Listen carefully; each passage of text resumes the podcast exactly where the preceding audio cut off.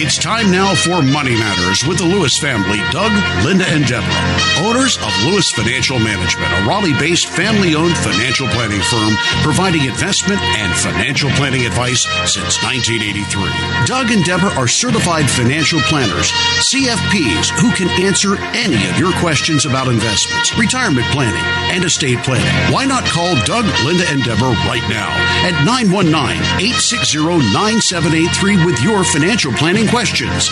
That's 919 860 9783. Now, here's Doug, Linda, and Deborah. Investments offered through SFA Inc., investment advice through Lewis Financial Management. SFA Inc. and Lewis Financial Management are not related entities. And we are the Lewis family, ready to answer your questions tonight. This is Linda Lewis, and thank you for joining us on Money Matters on News Radio 680 WPTF. And I'm Doug Lewis, certified financial planner. And I'm Deborah Lewis, certified financial planner. And we're here to answer your questions for the next hour. Well, Doug, um, it's interesting that folks have questions as they get closer to uh, retirement. And in some cases, um, there are widows among us. And one widow wrote a question that her husband had passed away, and he was 55, she is 52, and he had some life insurance and a rather large traditional IRA. And so, because she was the beneficiary, she wanted to know what do I do with the IRA? It's my understanding that I can keep this as a beneficiary IRA or make it my own. But this individual didn't really know what the difference this may make to her. And uh, this particular individual is absolutely right. Because she was widowed, she does have two choices. She can go ahead and make it her own. That's called a rollover, uh, and it's tax free. She can roll over the entire IRA of her husband's 100% tax free into her own IRA. That's one choice. Okay. Another choice, however, is that she doesn't have to. She can leave it in his name with her as a beneficiary, and now it's a different kind of IRA, but that's still tax free. All right. So if she was to roll it over as an inherited IRA, then is she, when they do the calculation, are they calculating it at the husband's age? No, you, you got confused. The inherited IRA is not rolled over. Okay. And a lot of people make that mistake. There are two terms for keeping it as his. Number one, beneficiary IRA. Okay. Number two, inherited IRA. Also, number three, stretch IRA. But all of those are where she doesn't take possession of it. Okay? Now, the other one is where she does roll it over into her own and now it's her IRA. If she uh, if she rolls it over into her own, then there's certain benefits, and if she doesn't roll it over but leaves it in his name and herself as a beneficiary or as an inherited IRA, there are benefits there and disadvantages there. Uh, let me see if I can simplify it. First of all, if she rolls it over into her own, and of course, I think you said that she was in her 50s. Right. Okay. So she doesn't have to take anything out because she is under uh, 70 and a half years old. Correct. Mhm. If she wants to take something out to live on, she can do that because it's her own. But she does pay tax. She pays three taxes North Carolina tax, federal tax, and a 10% penalty tax. For being under 59 and a half. Right.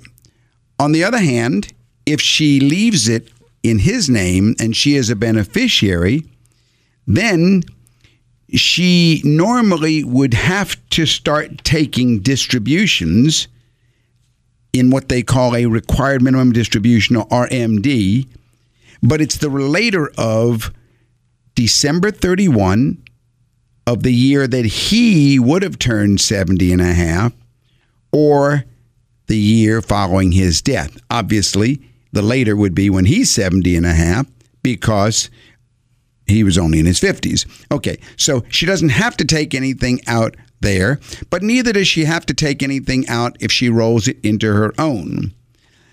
The difference is that if she wants to take it and roll it into her own IRA and have total control, then she can still have the flexibility of taking money out when she wants it and not paying tax by using what's called Section 72T, which says, I want to take out uh, X dollars per month for X number of years. And the IRS says you can do that and avoid the penalty tax if you want, as long as the X number of years is at least five years or until you're 59 and a half. And in her case, it would be 59 and a half, so that'd be about seven years. So there's there's two different options of what to do with it. And then there's three different options about how to draw from it if she needs it.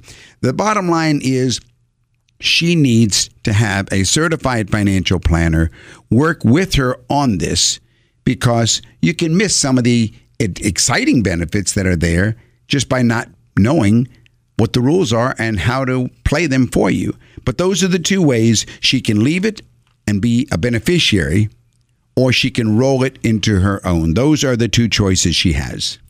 Doug, you know, over the years, there have been many widows that we've um, assisted you know, in our, our financial planning practice. And there are so many questions that a widow has once they lose their spouse. Yeah, once uh, uh, looking back, Linda, through the years, it's rare, almost always I've recommended to do the rollover into her own IRA. Then you have one portfolio that you can rebalance and construct and so forth exactly. and not worry about that suppose I need money out because you've always got the backup of 72T behind you. And if you're out there listening and if you've recently become a widow or a widower, write down the questions that you have about your situation and if you uh, whatever those questions are, whoever you use as your certified financial planner, as your advisor, that individual should be able to answer those questions. Call us at Lewis Financial Management if you'd like to make an appointment. That number in Raleigh is 919 872 7000. That's 919 USA 7000. Carolyn, this is Doug Lewis, certified financial planner. Linda Lewis, how can we help you this evening? Uh, I just had questions about whether it would be advisable to get a fixed income annuity or not? Well, that is a very good question because for some people it's the worst possible decision you can make, and for other people it's the only decision that makes sense. Tell me a little bit about yourself. How old are you, Carolyn? Uh, 64. You're 64 years old. Are you married or single? Married. Married. And are you working or retired? Working. You're working. Is your husband working? Yes, he's working too. Okay. So why is it that you're considering a fixed annuity? um, we were approached about it, and uh, we were just, and it sounded like it was too good to be true.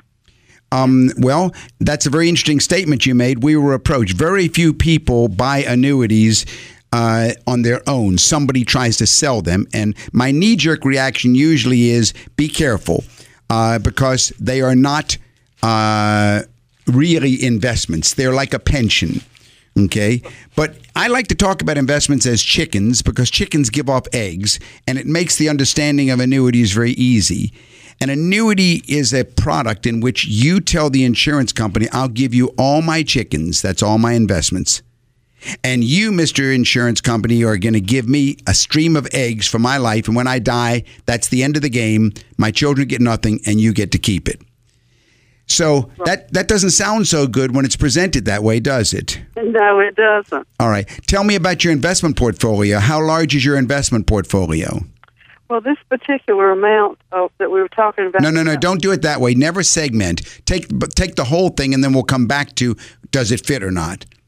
Okay. Uh, well, we have probably about eight hundred thousand. All right. Uh, in, in investments. Okay, we've got about eight hundred thousand in uh, stocks, bonds, and mutual funds. That's right. Okay. Is any of that in retirement plans? Uh, uh, no, they're you know through our work. It's probably in a 401k, right? Right, right. Oh, okay, right, that right. is a retirement plan. All right. So there's about 800,000 in uh, company retirement plans, 401ks and and pensions. That's right. All right. Do you have any investments on your own that are not in a retirement account that you uh, buy you bought through the years on your own? Yes, we probably have about a hundred thousand in that. All right. So now we're looking at maybe 900 close to a million dollars at the time that you both decide that you want to retire. That's right. At that time, you will be able to roll that money away from the 401ks, which you should always do. Never leave it with your employer. You can roll it tax free into your own IRAs, and there's no taxes or penalties or costs. Okay. Now you will have the 800,000 plus the 100,000. Now you've got about $900,000. By the way, when would you plan on retiring? How many years? Uh, probably two years for me and two and a half years for my husband. Okay. All right. So at that time, of course, you will have another decision. Do we apply for Social Security now or do we delay? And Social Security is very much like a fixed annuity. Social Security is a guaranteed income stream. Okay. So now you know you've got eggs, and they don't give you the choice to what about my chickens? Social Security Administration keeps their portion, and they just give you an income stream. Now we'll look at the total amount of chickens that you will have at that time. Let's say it is 900,000, and now we're going to compute if you're my client and you're in my office, uh, then we would compute what are your living expense needs? What do you need to support the kind of lifestyle that you've dreamed of, li- of supporting all the way through? You don't have to go to Costa Rica, by the way, and jump from a bungee cord as I did last week, but you do want to have the lifestyle that you want to do, the dream that you want. W- Okay. Then we will match those numbers against the number of chickens in your that you have. The nine hundred thousand, maybe it's a million dollars by now. And we'll see. All right, we've got that money coming in. Those are the eggs, and we haven't given up our chickens. And we also have Social Security income. Those are eggs and no chickens. And if indeed it looks like we can do it, then at that time I'm going to say don't even think of an annuity because you're giving up part of your principal, part of your investment. Basically, what you're doing is giving up control, right, Doug? That's right. You're giving up the control of the chickens, and there's certainly no need to do so now while they're working. And hopefully, I always like to plan it as best as possible that my clients never have to lose any of their principal. I generally don't like annuities. There is a case for them. I began answering your question by telling you in some cases they're perfect, and that would be what I call a spendthrift. Let's say you have a child who is a really got a hard, hard time keeping money, and you want to give them something, but you don't want them ever to have the way to be uh, to blow it. In Carol- that case, you might do a fixed annuity, but that's it's it's rare that I've recommended those. I have recommended them in some in some cases. If you will call my office, Carolyn, uh, jot down my my office number. Yeah, I know it. I, I'm thinking about calling you on Tuesday anyway. Hey, Well, good. Carolyn, you know why he likes to t- tell this story? When we were newlyweds and we didn't have much money in those That's days, a long time ago. we had a lot of chickens and ducks and guinea hens. And every morning our children would go out and pick those eggs. And that, you know, I mean, that's a true story right there. But uh-huh. seriously, what you want, what you don't want is to lose control. right. because you and your dear husband all these years have been so diligently working and you know W WPTF 680 AM. All right, thank you. well thank you so much for calling in We'll speak to you on Tuesday, and if you don't get me right away, make sure you ask for Deborah, and I'll be in later on in the day, and we will set up an appointment to get together, Carolyn.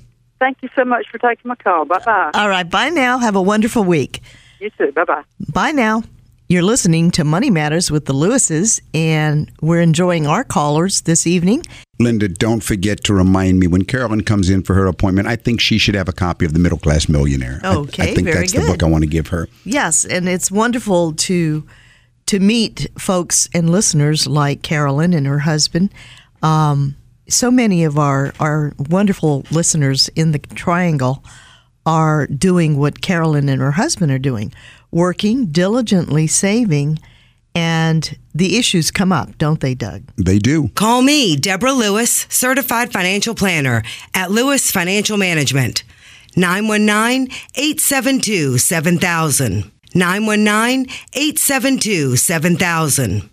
Well, there was another interesting article that we saw in the Wall Street Journal, and this one had to do, well, I guess wasn't it in the News and Obser- well, it was in the Journal. And it had to do with a guide to making a change, a guide to firing an advisor. Yeah, you know, investors discuss many, many tough issues with their financial advisors, like how much risk should I take and when should I cut my losses. But sometimes the most important question is when to tell the advisor you're fired. and that's unfortunately not an easy decision for some people to make. Cutting ties with someone you know who knows the intimate details about your life, the money that you've made, and so forth can be fraught with emotion and doubt. And there are many reasons it could be time for a change. If your income and your assets grow substantially, or your family goes through major events such as a divorce, for example, your financial challenges evolve too. And your advisor's investment moves may also be questionable. Yeah, unfortunately, many people don't understand this word advisor. They think of advisor as a person who gives advice, and it's not their fault. There is a huge misconception out there. Every stock brokerage firm calls their stockbrokers advisors. Doesn't matter whether it's Bank of America or Merrill Lynch or Edward Jones or all of them. They call them advisors. The newspapers call them advisors, but they're not advisors. They are money managers. And there's a major difference.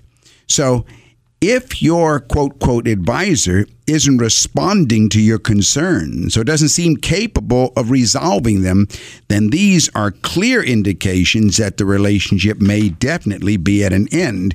And that's, uh, you know, the issue or the statement that came directly from Eleanor Blayney, who is the consumer advocate for the Certified Financial Planner Board of Standards.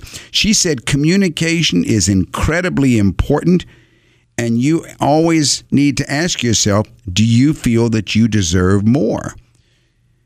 Money managers typically don't give that much communication. True financial planners, they are calling you, they are dealing with your mortgage issues, they're dealing with your estate issues, they're dealing with your retirement, with your investment issues, and so on. So communication is the first reason you want to fire. You may want to fire your quote quote advisor. Uh, an advisor should also help you come up with an allocation of assets that you can live with through thick and thin, and then do rebalancing. Rebalance your portfolio back to that allocation periodically. At our firm, we never let six months go by without contacting every one of our clients and giving them what we recommend as the rebalancing recommendations. And if your quote, quote, advisor isn't doing that and giving you that kind of service, then there's another reason that you might want to consider firing your advisor. And it's very important, isn't it, Doug, that all fees should be disclosed in writing.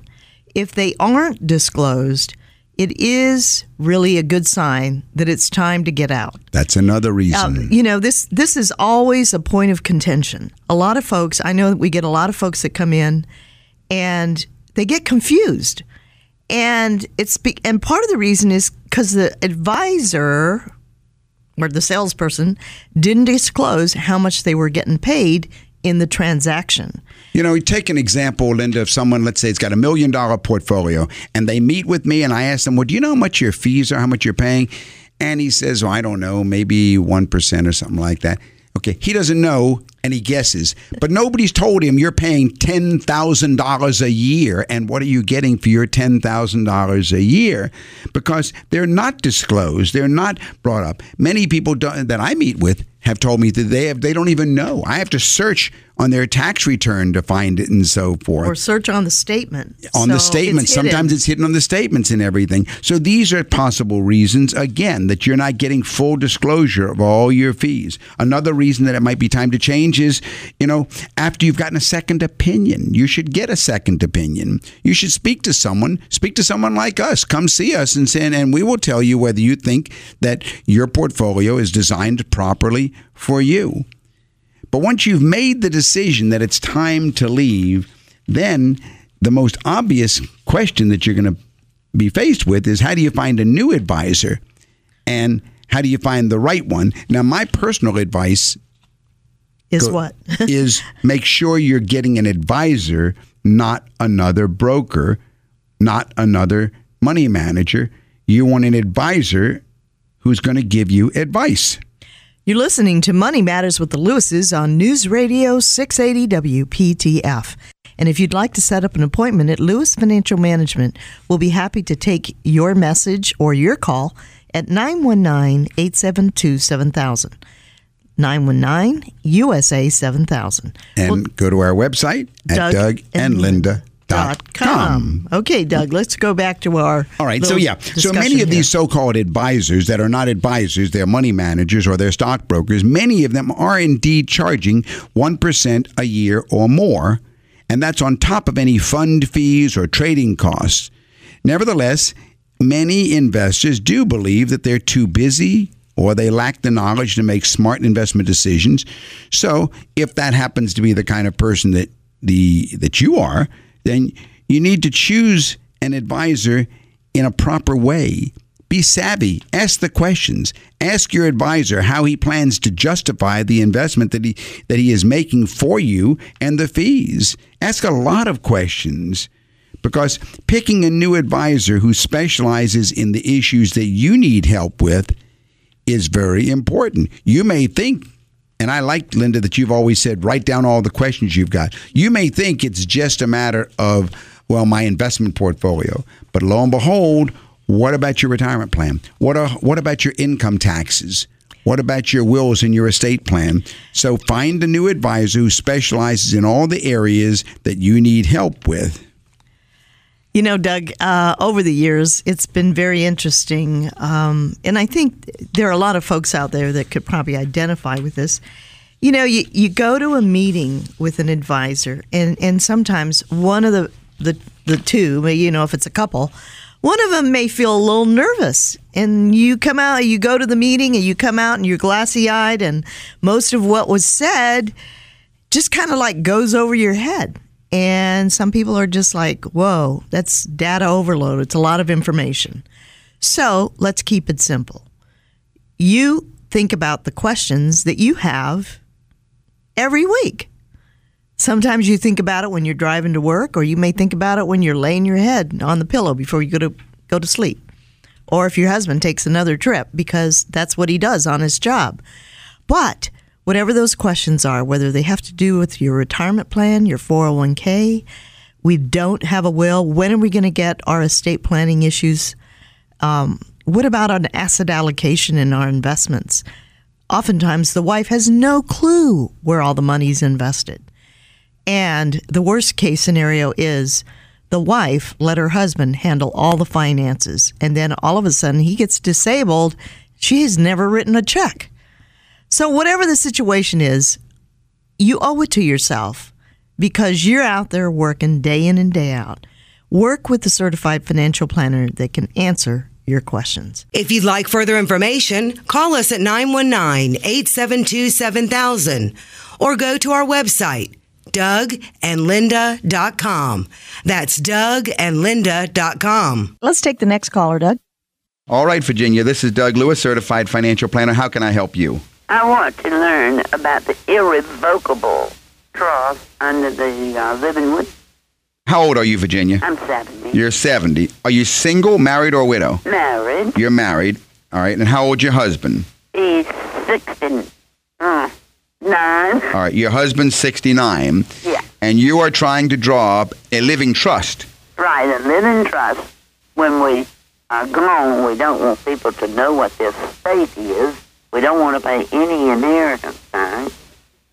All right. So let's get your goals. First of all, you say that you're looking for something which people will not know what you had after you die. Right. That's confidentiality. That's right. All right. The next thing you said is about taxes. Yes. All right. Tell me what, what your goal is with regard to taxes. I don't know. I'm not familiar with But you'd like to avoid estate taxes? Yes. I see what you're saying. Avoid estate taxes. Right. All right.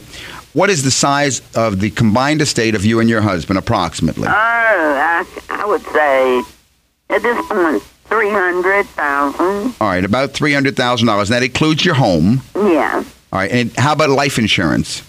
Uh, life insurance, cars, and the whole kit and caboodle. All right. Everything all together is three hundred thousand dollars. Okay. Maybe a little less. All right. Well, the first thing is I need to tell you the good and the bad news. All right. Okay. The bad news is the revocable living trust will not help you save estate taxes at all. It will not. No. The good news is you don't have any problem. You won't have to pay any estate taxes. If you did, I would give you the bad news and tell you that the revocable living trust won't help. Right. Now, let's go back to what is this revocable living trust. First of all, you called it an irrevocable living Right. trust. There are two types. Do you know the difference? No, I do not. That's what I'm trying to find out. All right. First of all, a revocable living trust is a trust that you can change your mind on while you're alive. Yeah. An irrevocable living trust is one you can't change your mind on. oh. Okay. it's Revocable. I can. Right. Right. Mm, I, I, that's what I'm looking at. All right. You want a revocable living trust, probably, Right. because you don't have. Now, if your estate, let's say, was a million dollars, then I would tell you you need to do some things that are irrevocable. We could do an irrevocable living trust for a charitable institution. You don't need an irrevocable trust. You can use a revocable trust. Revocable. Now let's see what is this revocable trust. This revocable trust is a trust in which we set up the trust account and we make you the trustee of that trust account. The trustee is the manager. And then we change the ownership of everything you own now from your name as an individual to your name as the trustee of this trust. Right. So basically, you're doing nothing. It sounds silly because all you're really doing, it's sort of like moving money from your right pocket to your left pocket. You know what I'm saying? Yes, sir. However, the crucial thing is at the time that you die, what's owned in your personal name then follows what they call the probate process. That's that's in your will and that's open to the public for public knowledge. Right. But what's not in your own name, what's in the name of a trust, is not available to the public for public knowledge. Well, that's what I wanted to ask you. I just had my property changed into uh, both our names. It was left to me. You, you had your property changed into whose name? My mother left it, left it to me, and I didn't even realize it wasn't changed to both our names after we got married. Now it's jointly owned, right? Right. So, would we have anything to do about that? I just changed that in the last month or so. Well, I would, if I were you, if you if you set up a, a, a revocable living trust. By the way, tell me a little more about the rest of your assets. First of all, how much is the property worth? Well, I would say the property would be worth a hundred and something. All right, the property's worth about a hundred thousand. Uh, All right, what else do you have? Let's, and then I can tell you a little better if I think it's suitable. well. I think that I don't really know of any um, big things that would, you know, be a massive amount of money. Well, but do you have any investments? No, no, I don't, because I retired. I, All right, so you have. How about savings accounts? Any CDs or no, no, we we um, don't have any savings account. We just uh, have a hundred thousand cash All right, you have a hundred thousand in cash in the bank. in the bank, and you have the real estate worth about a hundred thousand. That's right. And then, where's the other hundred thousand? Is that your home? Yes. Okay, and your home is the other hundred thousand. Uh, All right. First of all, if I were you, I would I would make I would probably have the hundred thousand in cash. You could probably have it invested, producing more income for you, and still be safe. But aside from that, that's an investment question. I would go ahead and have your revocable living trust set up. do you make it just a regular wheel Well, what you do is you and then hang the uh, revocable trust actually you set up the trust today and you move your savings account into the name of the trust today. Uh-huh. you move your home into the name of the trust today. You move the other real estate into the trust today and then you make a little will that says anything i forgot to put in my trust that's called a pour over will anything that i forgot to put in my trust at the time i die pours over into this trust Oh, yeah. so now, at the time that you die, there really is nothing in your that your will has to do, and so there's nothing that anybody knows. The only thing people know is what was not in that trust. Right, I you, uh, Doug, I'm blind. And this is about, about a whole, you know, uh, a lot of thinking here. I do have a will, and I do have all what I'm talking about. But I'm going to make change. I, I, you know, learned If- that I had not changed the property. Right. And so this is why I wanted that part explained to me, because as we don't have children. You want to set up a revocable living trust. Uh, actually, two. One for yourself and one for your husband. You each want one. We do. Yes. You want two trusts, and you want these revocable living trusts to be done by an attorney, not by yourself or through a kit. No, I have an attorney. And if you will go ahead and call my office during the week, Linda will go ahead and help. And if you like, set up an appointment, and I will show you how to go ahead and do these, and I'll instruct your attorney about how they should be done best for you. Well, thank you, Virginia. This is Deborah Lewis, certified financial planner at Lewis Financial Management. Our number at the office is 919 872 7000. Call me at 919 872 7000. Another topic that I'd wanted to bring up on tonight's show, which was about financial plans in general. Yeah, a lot of people think financial plans are for the rich. And actually, studies show that comprehensive financial plans can benefit anyone at any income level. That is definitely my experience, Deborah. It really is. Whether studies show it or don't show it, I know that the comprehensive financial plan can benefit people at all levels. And, you know, even maybe even more so, the ones that are at the lower income levels need it more than the ones that are in the higher income levels. Absolutely. But you know, Doug, what is a comprehensive financial plan? Well, now that is a very good question. I could spend a lot of time telling what a not what what is not a comprehensive financial plan. All right, Linda, why don't you give us, a, in a nutshell, what is a comprehensive financial plan? Well, the Certified Financial Planner Board of Standards defines a comprehensive financial plan as one that covers savings and your investments. And what about planning for retirement, as we've been talking about? And it also covers education for your children. And what about those emergencies that come up every now and then?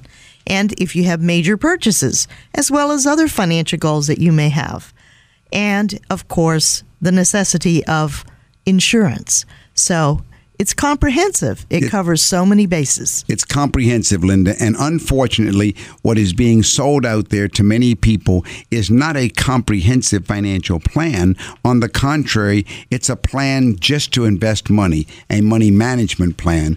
But this is a comprehensive plan, and the only way to get into the higher income tax bracket is to have a financial plan. That's right. If you look at people who are financially successful, most of them have been making very smart financial decisions all their life. And the matter of decisions is crucial because the sooner that you start making those decisions, the sooner you know where you want to go if you have a plan to get there. And the more likely that you are or not going to be able to attain it. And the one thing that nobody can give you is extra time. So if you start in your 20s, you don't have you don't You don't have to save that much. yeah, you don't have to save that much. The longer you wait, and that's not to say that people haven't come to us in their 80s and their 90s for planning, Well, but for sure. Very few, but still they do. Well, uh, and the last, Yeah. the last couple, we've had we've had a few in their 80s and one in their 90s. Right, Okay, right, all right. but the longer you wait, the more you have to save to make that goal, and that's the big thing. That's right. The more time investments have to grow, the less money an individual will need to put away in order to achieve the same returns as someone who gave their money less time to grow. So basically, what we're saying is don't wait, call us. That's right. Call us at Lewis Financial Management. You can call us right now and leave your name and number. The number to call in Raleigh is 919 872 7000. That's 919 USA 7000. And uh, comprehensive financial planning. That's what we're talking about if you've just uh, tuned in. That's right. And so here are a few uh, reasons to go ahead and get started on your own comprehensive financial plan. Yeah, I'm going to say the first reason for a comprehensive financial plan is it's going to help define your financial goals. It's got to define your goals. That's right. Most planners will begin, like we do, by asking, What is your financial goal?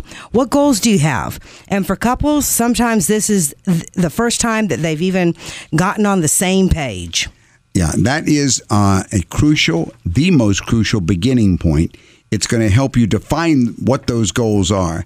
And then the second thing the plan will do for you is it's going to help you see whether your goals are realistic, especially within your own timelines. So, after you take a look at your goals, you need to look at how much do you need to save? What types of investments should you make? And then your planner can do a cost benefit analysis. Are your goals realistic? Are they attainable? And most of us have more goals than financial resources. Wouldn't you agree, Debs? Absolutely. It's usually not that the goal is not attainable, it's that the timeline is not attainable. Right. So, this is a huge concern. So, it's another reason why you need to get a comprehensive financial plan in order. And another benefit is it will help you see how you can bring your spending in line with those goals. Yeah, that's important also because once you know where you're headed and how long it's going to take to get there, then you can look at your cash flow to find out if you're spending more money than you're taking in. And if that's the case, and you end up with a negative cash flow, there's no way that you can meet your goals. And so now we have to go ahead and solve the issue of cash flow back to the issue of what are your recurring monthly expenses and what are your discretionary expenses. And you know, you said solve, and that's the biggest uh, biggest thing I think is that the comprehensive financial plan will show you what money mistakes you're currently making, and by analyzing not just the spending but the overall financial picture, sometimes it exp- exposes these mistakes, but it also exposes how easy the fixes can be. And that's the bigger, you know, the bigger benefit to all of these um, attributes of financial plans. Yeah, the, the exercise of analyzing expenses often surprises people, but in the end, they come out smiling That's because, right. um, you know, people's lives are busy, right? Everybody's working. Moms are taking kids to, you know, soccer practice and gymnastics. And so life is busy. And Linda, you always give the best advice saying, you know, as you're listening, write down your questions. Call us and ask those questions because that's what many people do. On Monday, we spend a lot of time talking to people who have written down their questions and they know what's top on their list of questions that need to be answered. And ask your husband, honey, isn't it time for us to have a comprehensive financial plan? I heard about that on the radio. That's right. Let's call Lewis Financial Management. 919 872 7000. That's 919 USA 7000. And I do believe we have a caller. Marceline, this is Doug Lewis. How can I help you? I had a question about lump sum buyout for retirement. Right. Uh, a sum of twenty five thousand. The IRS kept out.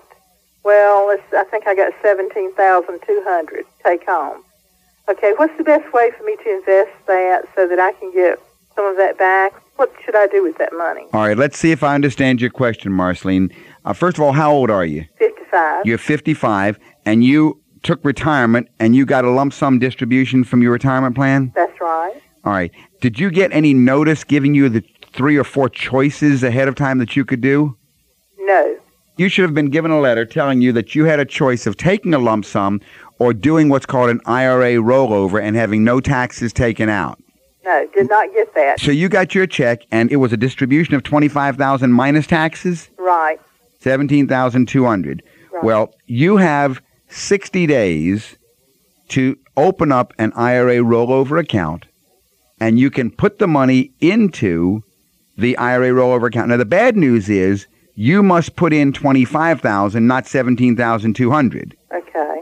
I shouldn't say you have to, but if you want to get everything back, here's the way you do it.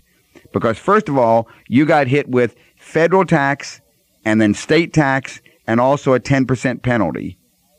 You can avoid all of them and get the entire 25,000 back in your IRA, which you could have done by the way if you had set up an IRA rollover account before you retired and told them to take no taxes out and send it over straight to that new IRA. But if you will put $25,000 in an IRA rollover account, when you file your tax return, you'll get back the $7,800 that was withheld. Okay. Now, once you've set it up, let's discuss your question of what you should be investing in, right? Right. Okay. You're 55, married or single? Married. Married. Now you're no longer working, right? You're retired. Right. Okay. Is your husband? You, you don't have any children living at home, do you? No. Okay. How about your husband? Is he working? He's he's retired but working part time. All right. What's his income? About thirty thousand. Oh, he's making fairly good income still part time. Right. Okay. This is the only income source you've got is your husband's part time work? Uh, no, we have some rental property. Is your rental income and this income of your husband's enough to cover your expenses? Oh yes. All right. Yes. I- and is this going to be the only thing in your IRA, or do you have any other investments in, in, in other than your rental property? Uh, yes, we have some other. Then we probably want to go ahead and look at how to design an overall investment portfolio and see this 25,000 as part of the total picture. For example, typically a person your age, I would say, should be no higher on the risk ladder than a growth and income fund. Uh, maybe even lower, maybe balanced funds. On the other hand, once I looked at the total portfolio, I might change and recommend something a little with a little more pizzazz to it. You see what I'm saying? Right. But the key is to to get the tax money back because that's where you got hurt. I'm really shocked that you didn't uh, get anything from your employer. You don't have to pay those taxes. You you can get all of it back if you will go ahead and call my office during the week. Uh, if you have a pen, I'll give you that office number. Yes, I do. It's 919-872-7000. Okay. That's also USA 7000 if you forget it.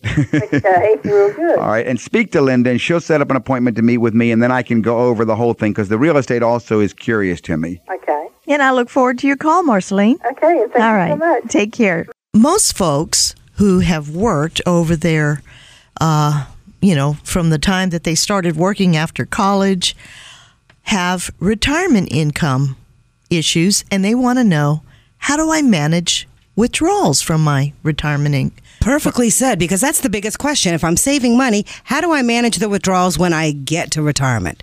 So, after saving diligently and investing carefully throughout your career, you might figure that come retirement, you could just sort of set cruise control and say, okay, now I'll just take out money. But there's a lot to consider when you start worrying about how to take money from your retirement accounts. Wow. These days, managing withdrawals from your nest egg can be much more complicated than building the nest egg. You know, there's a traditional standard. We all remember what that traditional number is? Oh, yeah. Plan on taking 4%. Right. Plan on taking 4%. Well, and then some people try to go ahead and uh, adjust that and say, start with 4% and then adjust it for inflation. But Not realistic. not realistic. Right, and then it's four percent with without taxes. Four percent of what? Four percent of you know the you know it, it gets. There is no such thing as a, a, a rule of thumb. more than more one of the things that bothers me even more about that approach is most of those decide how many years you're going to live and if you take 4% out over the number of years they say in your life expectancy you will end up having the money last your whole life course if you live one year longer than that then you went down below zero. So I don't like that method at all. I really don't because clearly there are just too many unknowns. That's right. There could be market return unknowns, healthcare cost unknowns. How long are you going to live? And for any person or any system to predict your precise income needs, let alone the optimal amount you should withdraw from your nest egg over the course of a long retirement, it's just impossible. It is impossible. It really is. And so, uh, really, managing the withdrawals becomes the most important thing to the new retiree. So let me ask you, Doug, what are some things that the new retiree can do? Well, I would say the most important thing the new retiree can and should do is start by creating a retirement budget. Okay. Start with a budget. And when I say a budget, I don't mean uh, in broad strokes. I mean go to every one of your expenses and designate them as either essential expenses or discretionary expenses. We call those essential ones. Recurring monthly expenses, Recur- RMEs. Yes, Deborah, recurring monthly expenses, the RMEs, and those aren't required like a, a mortgage payment. They Or may a car be payment. Well, those may be recurring monthly, and they probably are monthlies, but there's other monthlies. Right. Like I know how many pizzas a month I'm going to eat. It's just a part of my lifestyle. Right. And you know about how many tanks of gas you're going to spend uh, in, a, in a month's time. So those become our RMEs. These are what I call the essentials. This is your present monthly lifestyle.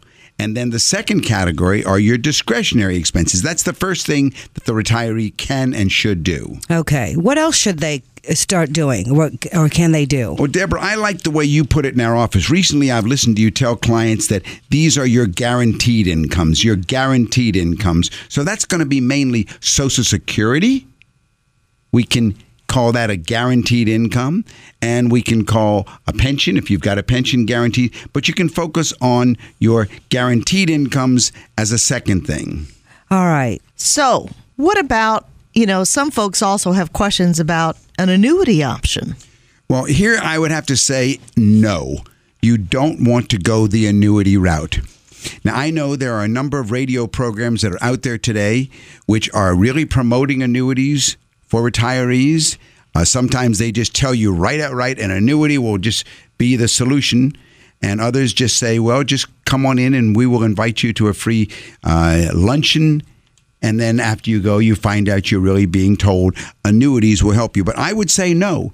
The annuity is not the option and the way to deal with your withdrawals because what you're doing there is you are actually leaving your money in the hands of an insurance company and taking an income like a like like a like a monthly check and accepting the fact that the time that you die your children get zero That's right.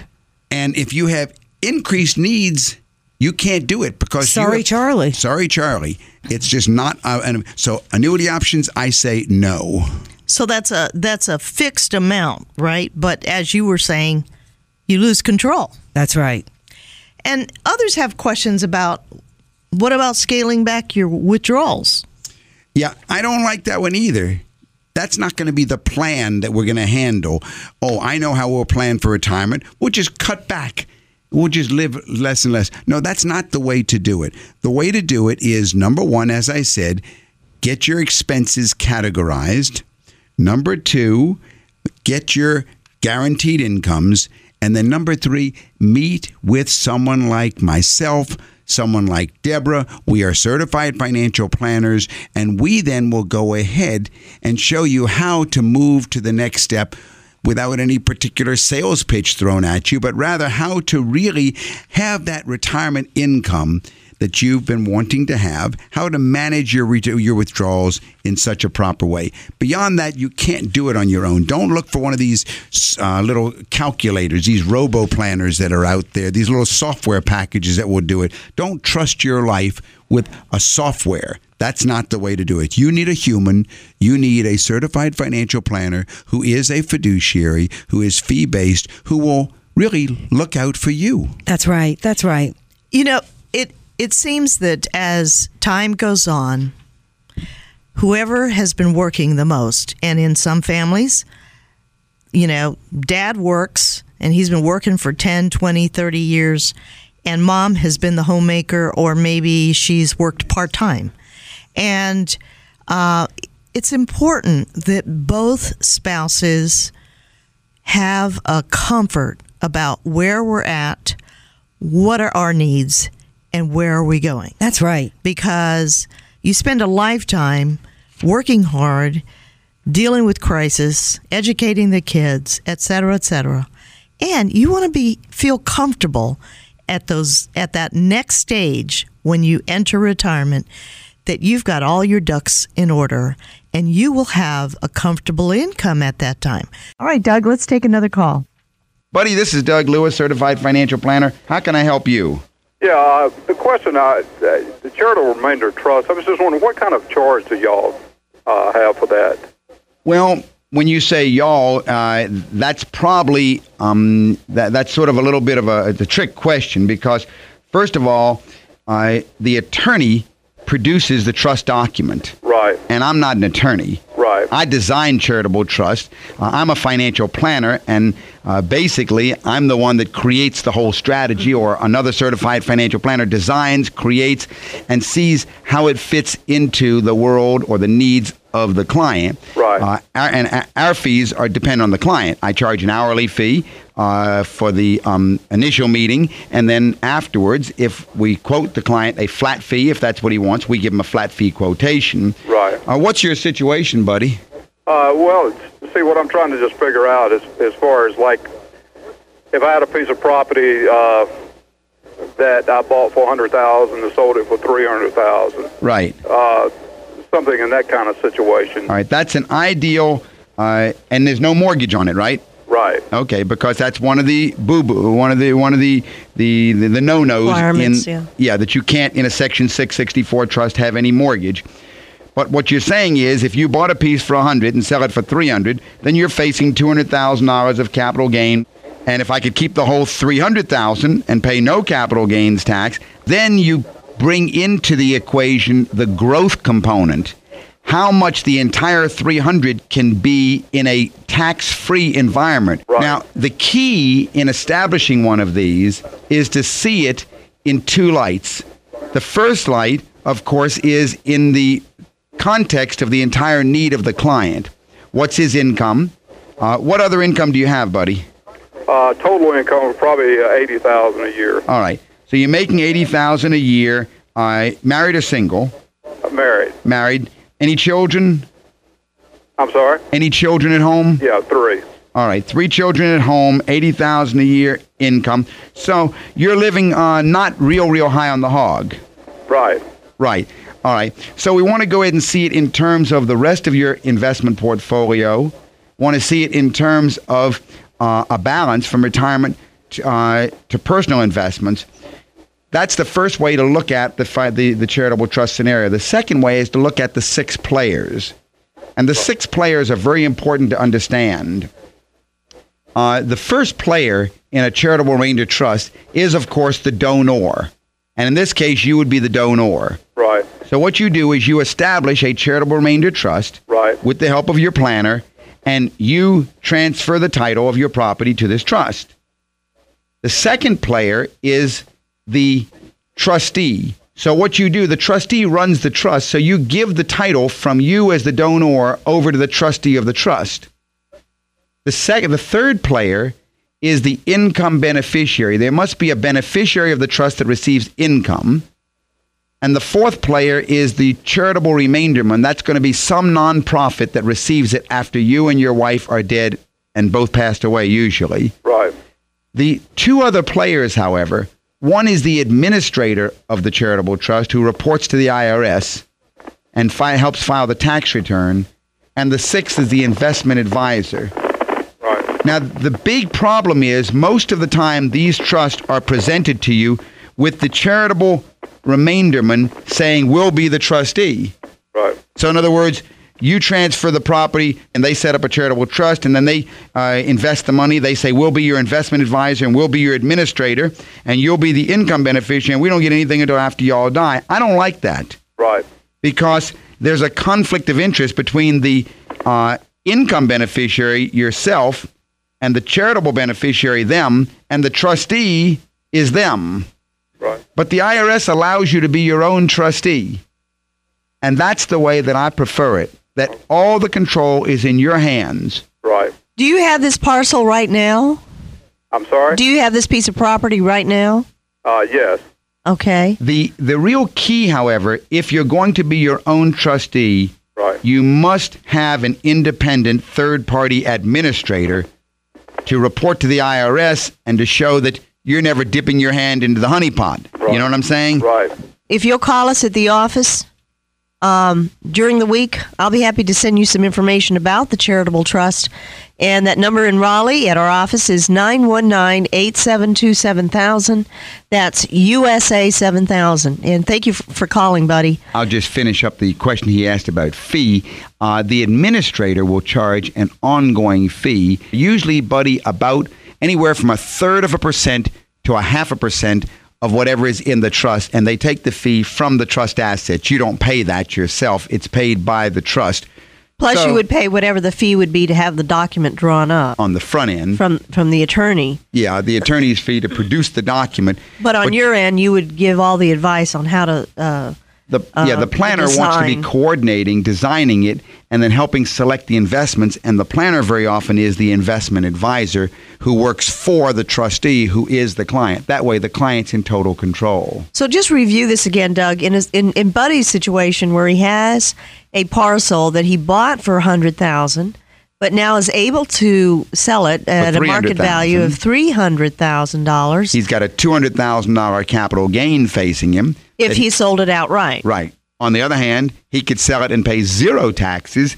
within the charitable remainder in the charitable trust. remainder trust. Uh, it could grow to be over a million dollars and then produce for him lifetime income, probably double what he would have gotten in income off of the other position, doing it the other way. And uh, the the nice thing about this is that basically what you're doing is you're controlling your social capital. Right. You would have otherwise have had to pay this money out in taxes, but in this situation where you set up a 664 trust, you control the social capital. It's not his, it's destined to go somewhere. So instead of it going somewhere through taxation, he can control what charity or what university or what uh, medical research or what family foundation he would like it to go to to help society after he and his wife have passed away. Well, you know, I'm glad that somebody out there is interested in how to control the wealth they've accumulated and not just let it go to taxes. Because really, everybody's situation is unique. You can become a middle class millionaire very easily. Everybody's story is different, right? Everybody's That's right. situation is Everyone is different. So give us a call this week, Lewis Financial Management, 919 872 7000, and we'll talk about your situation. And don't forget to go to our website, dougandlinda.com. Everybody have a great week. Your Thanks for money listening. matters because your financial future is at stake. You've been listening to Money Matters with Doug, Linda, and Deborah Lewis. Money Matters provides you with a personal financial hotline on any subject where money really matters. For more information, you can call Doug, Linda, or Deborah in Raleigh at 919 872 7000. That's 919 872 7000. Or go to dougandlinda.com and listen again next Sunday at 6 p.m. for more Money Matters with Doug, Linda, and Deborah Lewis on News Radio 680 WPTF.